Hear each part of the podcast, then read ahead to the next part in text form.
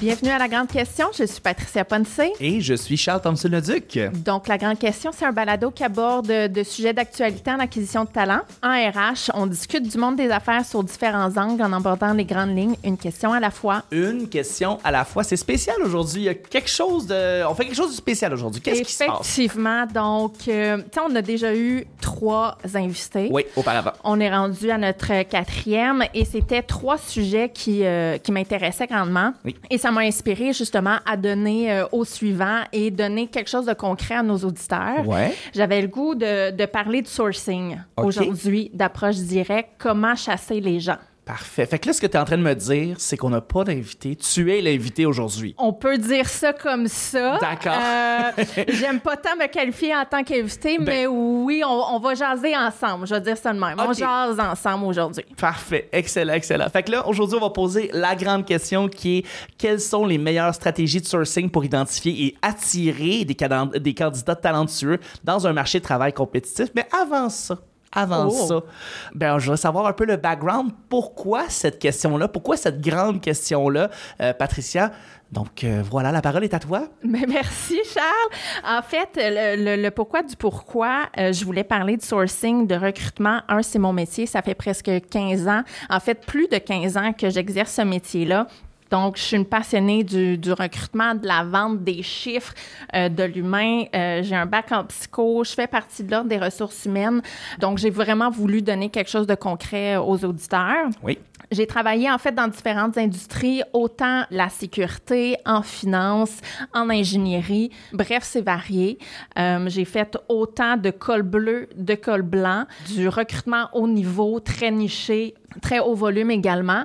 Donc, euh, juste pour donner une idée d'ampleur, là, quand je parle de haut volume, euh, ça peut ressembler à du 700 embauches par semaine. OK. Euh, donc, pas moi nécessairement, juste moi, là, mais je lidais des équipes qui faisaient là, du 700, embauches C'est semaine. Immense. Wow. C'est euh, c- oui, c'est de la job. oui. Donc, tu sais, à travers tout ça, c'est sûr que j'ai euh, j'ai euh, acquis ou tu sais, j'ai Ben, acquis des, compétences, euh, t'as appris, t'as grandi de ça, puis maintenant, eh, tu viens nous en parler. et, et voilà. Donc, tu sais, j'ai mis en place différentes stratégies, différentes techniques. Et donc, je voulais en discuter euh, avec vous aujourd'hui pour faire une belle suite des trois euh, premiers sujets. Et donc, euh, aujourd'hui, c'est ça, j'ai la chance de l'idée quand même une équipe d'une agence de placement Selectus. Donc, on ne fait que ça jour après jour. Donc, je suis là pour euh, dévoiler quelques petits trucs pour euh, aider nos auditeurs. Merveilleux, mon Dieu. Ben, ton, ton bagage, tu nous as montré ton bagage un peu, puis je vais, je vais te reposer la question, dans le fond. Oui, la ben grande oui, oui. question par rapport à ça. Quelles sont les meilleures stratégies de sourcing pour identifier et attirer des candidats talentueux dans un marché de travail compétitif? C'est toute qu'une grande question, Charles. C'est une grosse se question. J'ai dû euh, la répéter les deux. Ouais, c'est ça. Euh, donc, en premier, je pense qu'il faut comprendre c'est quoi le sourcing, euh, parce que ça peut paraître comme un grand mot pour certains, mais finalement, c'est quoi le sourcing? C'est identifier, attirer, contacter des gens qui sont semi-actifs, semi-passifs. Donc, c'est pas des gens qui vont euh, appliquer directement sur nos sites Internet. Donc, il faut les rejoindre d'une certaine façon.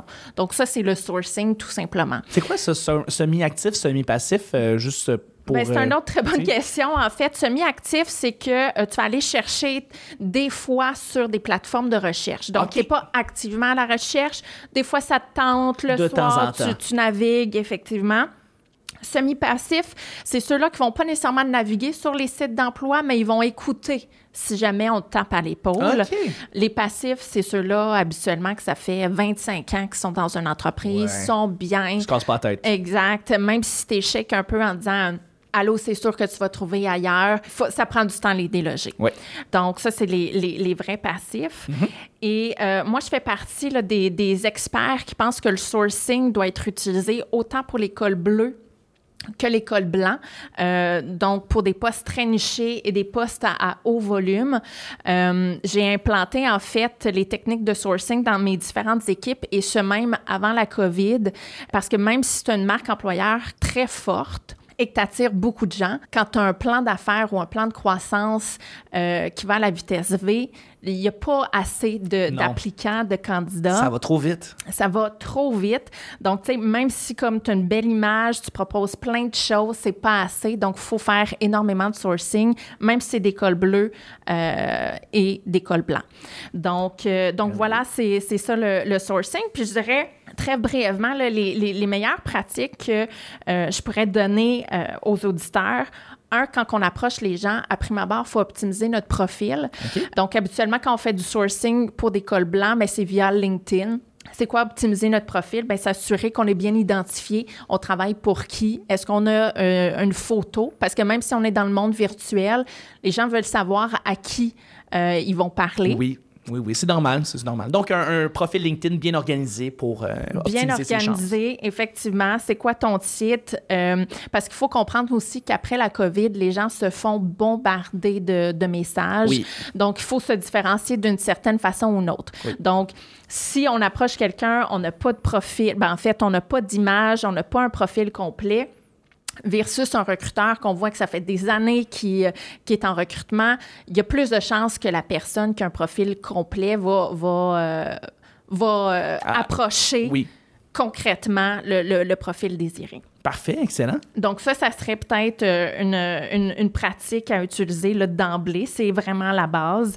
Euh, utiliser des, des mots-clés pertinents, c'est un peu euh, niaiseux à dire là, comme, euh, comme pratique, mais si on va euh, trop large dans nos mots-clés, c'est sûr qu'on va jamais rejoindre euh, le public cible. Et il faut vraiment faire autant des, des, des mots larges que des mots précis. Parce que dans des recherches booléennes, quand on fait du sourcing, c'est pas...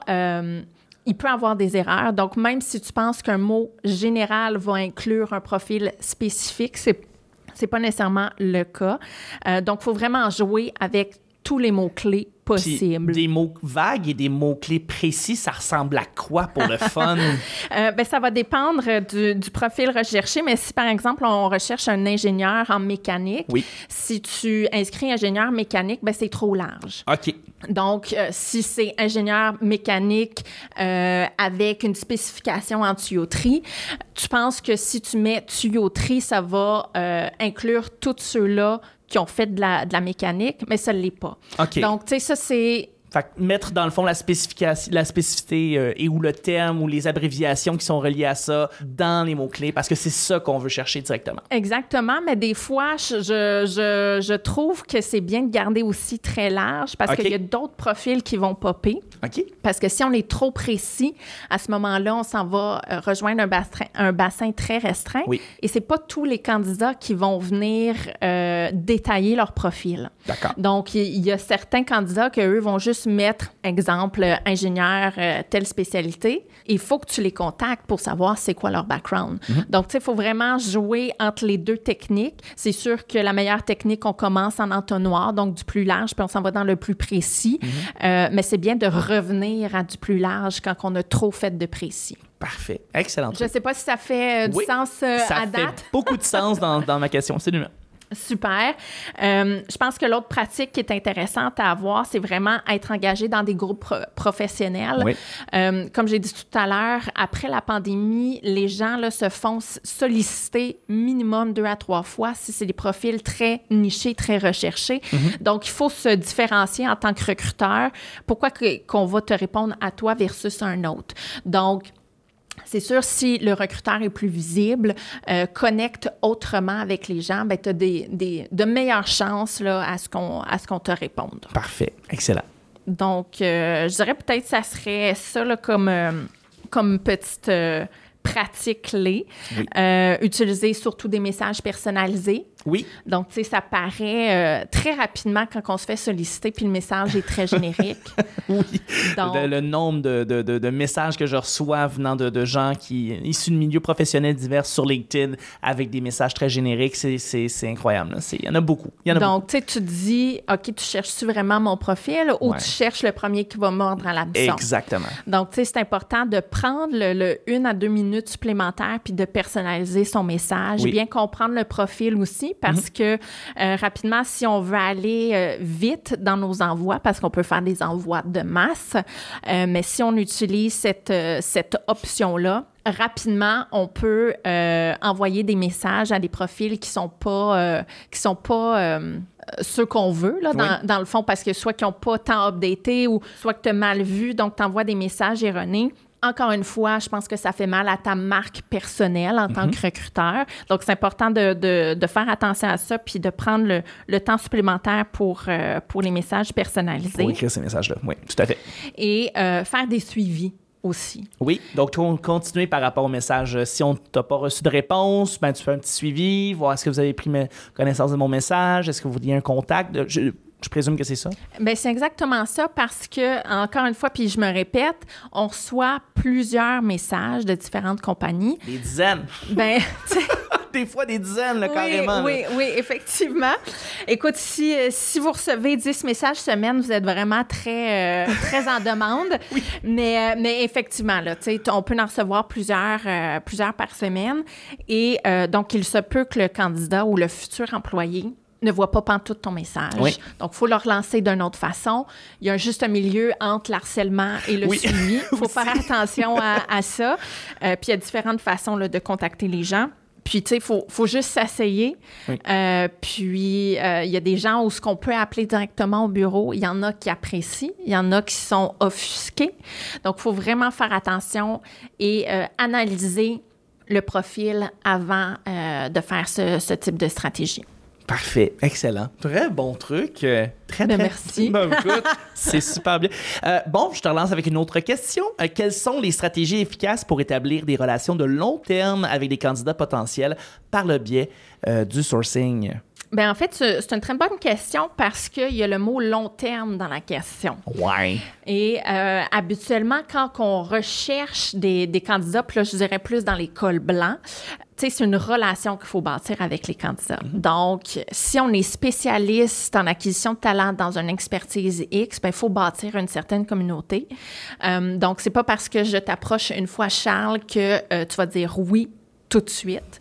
Euh, le recrutement, c'est une question de timing. Si vous le savez pas, là, vous le savez. Oui. Donc, tu sais, on a parlé de euh, avoir une stratégie de suivi, mais il faut avoir cette relation-là. Il faut connecter avec les gens concrètement.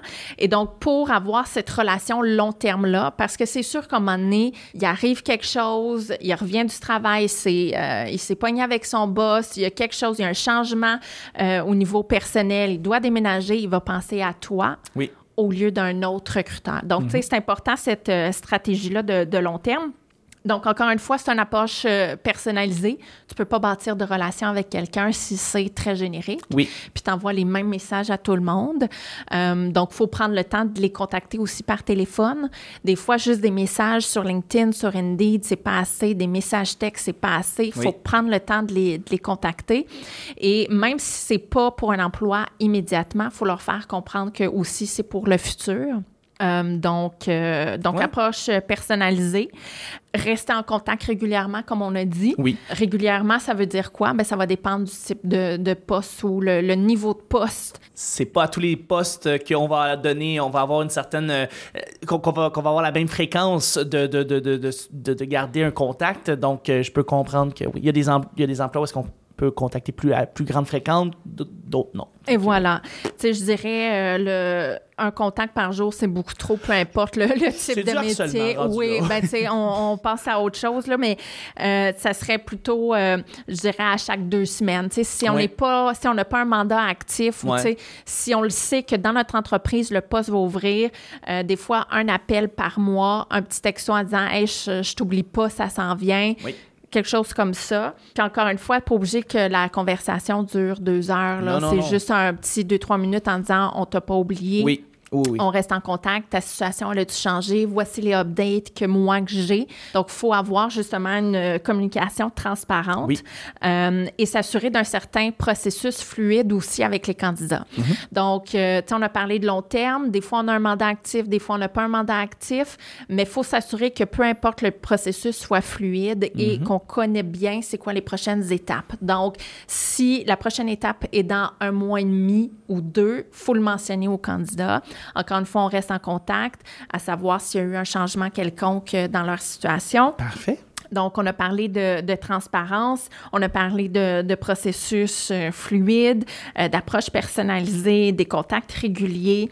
Euh, je dirais aussi, en tant que recruteur, faut se déplacer dans des événements. OK. Donc, euh, si par exemple, nous, notre expertise en ingénierie, ben, il Oui. faut se déplacer dans des salons, dans des événements, dans des euh, webinaires. Il faut participer. Faut se montrer à face. Oui, absolument. Puis aussi, il faut, euh, faut pas être euh, autant expert que autres, mais il faut quand même connaître de quoi qu'on parle, Oui. tu sais, pour avoir une conversation qui est quand même engageante. Euh, puis en même temps, ben, on, on les sonde à savoir si c'est vraiment des experts à un certain niveau. C'est sûr qu'après, quand on le présente au niveau des, des opérations du gestionnaire embaucheur, c'est eux qui vont aller chercher le, le plus technique des choses, mais quand même, là, il y a un ABC euh, de l'expertise euh, qu'il faut connaître. Et donc, en se promenant aussi dans les événements, c'est là où on va rencontrer des gens qui sont semi-passifs, un peu plus passifs. Oui. Puis tu as une meilleure euh, opportunité là, de- d'influencer des gens, d'ouvrir une certaine porte à un prochain emploi. Ça, je peux imaginer. euh, en présentiel, en- on, a- on est un peu tanné de dire ce terme-là en présentiel, mais d'être d'être là, euh, c'est, c'est- je pense que c'est toujours plus efficace, en fait, pour justement faire les premiers contacts et aussi aller rencontrer ces gens-là. Oui, puis tu sais, ça revient encore à la même chose que je mentionne. On reçoit des, des euh, in-mails sur LinkedIn, on peut recevoir des messages vocaux. Oui. Des fois, les gens sont, sont écœurés, ils, ils les écoutent pas, ils les lisent pas, mais là, il t'a en face de toi, puis il veut apprendre aussi, tu sais, pourquoi tu es là à cet événement-là. Donc, tu as, une ouverture pour faire ton, euh, ton pitch de vente et, et- et, euh, ouvrir une conversation et possiblement là, une relation euh, professionnelle. Donc, donc, Donc- je dirais que ça serait ça les, les différentes stratégies pour une relation là, long terme avec un candidat. Wow, excellent, excellent. Mais mon Dieu, c'est beau. Il y a beaucoup, beaucoup de stratégies dans ce que tu viens de me dire ici. On va, on va lancer une nouvelle question par rapport à ça. OK, vas-y donc, je suis prête. Ben oui. Comment les outils d'analyse de données peuvent-ils aider à optimiser le processus de sourcing et à identifier les sources les plus performantes? En fait, euh, la question est très large et très spécifique en même Oui. temps. Euh, mais je dirais qu'en en 2000, tu sais, de, on ne peut pas se passer des outils et des analyses. Tu sais, si on fait du sourcing, Oui. euh, pour moi, c'est évident qu'il faut faire de l'analyse derrière tout ça pour Ouais. pas euh, se lancer partout aveuglément dans nos recherches parce que rapidement, on peut s'y perdre. Oui. Donc, effectivement, il faut avoir des outils d'analyse pour nous guider dans quelle direction, dans quelle plateforme on veut, euh, on veut aller faire de la chasse. Je dis n'importe quoi. Il y a un poste un peu plus col bleu. C'est sûr que sur LinkedIn, il n'y aura pas de, de, de, de- un, un très bon retour sur investissement. Donc, comment qu'on le sait? Ben, c'est justement en faisant des analyses là, sur, euh, sur les approches. Donc, encore une fois, il faut identifier euh, les, les canaux les plus euh, performants. Donc, on commence euh, des, euh, des approches et on voit en fait le taux de réponse des candidats. Donc, on commence par ça qui est très facile. Il faut également suivre un peu la tendance euh, en termes de technologie. Donc, tu sais, au début, c'était très Indeed ou très Job Illico ou très Job Boom. Euh, il y a eu LinkedIn. Donc, il faut suivre un peu la tendance sur le marché. Les gens se tiennent où en termes de réseaux sociaux? Euh, donc, il faut suivre la vague. Puis, on, si c'est un nouveau, une nouvelle plateforme, il faut s'inscrire puis tenter sa chance. Puis, encore une fois, on regarde le taux de réponse et on, on voit si ça vaut la peine de continuer dans cette euh, nouvelle plateforme ou on continue là, dans, dans l'ancienne. Parfait. Également, un, euh, un, un point très important, c'est évaluer le coût par embauche. OK. Euh, donc, ceux qui ne savent pas, pour aller chasser des gens, il y a certains sites où ce que on doit payer en tant qu'entreprise, en tant que recruteur. Donc, Oui. on a des licences payantes pour avoir accès à des profils. Euh, et donc, il faut analyser à savoir si le temps investi à la recherche, si le candidat qui a passé à travers ton processus, si finalement il a été embauché ou non. Donc, tu sais, il faut, faut avoir un retour sur investissement et le retour sur investissement, c'est s'il a été embauché euh, ou non là, par, euh, par l'entreprise. Parfait. Euh, aussi, en regardant les différents chiffres, les différentes analyses, ben c'est là où ce qu'on peut voir aussi nos zones d'amélioration. OK. Donc, euh, si par exemple, euh, on fait, euh, nous on appelle ça des reach, là, si on fait 75 reach dans une journée pour un profil X, euh, et puis tu as seulement un retour, mais c'est dans l'outil d'analyse que tu vas comprendre que, oups, ton conversion rate, il est peut-être pas optimal. Non. Et tu vas aller creuser pourquoi. Est-ce que c'est ton message qui est mal écrit? Est-ce que ton message est justement pas personnalisé? Est-ce que, tu sais, il manque un petit quelque chose? Donc, vraiment, les outils de, de, de, de- d'analyse est super important là, pour le sourcing. faut pas les minimiser. Des fois, on part, comme je mentionnais en début, un peu à l'aveugle, mais il faut vraiment se, se, se- se positionner rapidement sur quel outil on veut, euh, on veut partir notre Parfait. sourcing. Parfait. Sur ces merveilleuses stratégies, Patricia, je pense qu'on va terminer cet épisode. Très bonne idée. Et on va y aller avec une de- deuxième partie, prochain épisode. Euh, donc, euh, on va avoir plein d'autres questions parlant de recrutement. Et voilà, donc j'ai encore beaucoup de, de- de petits conseils à donner euh, à tous.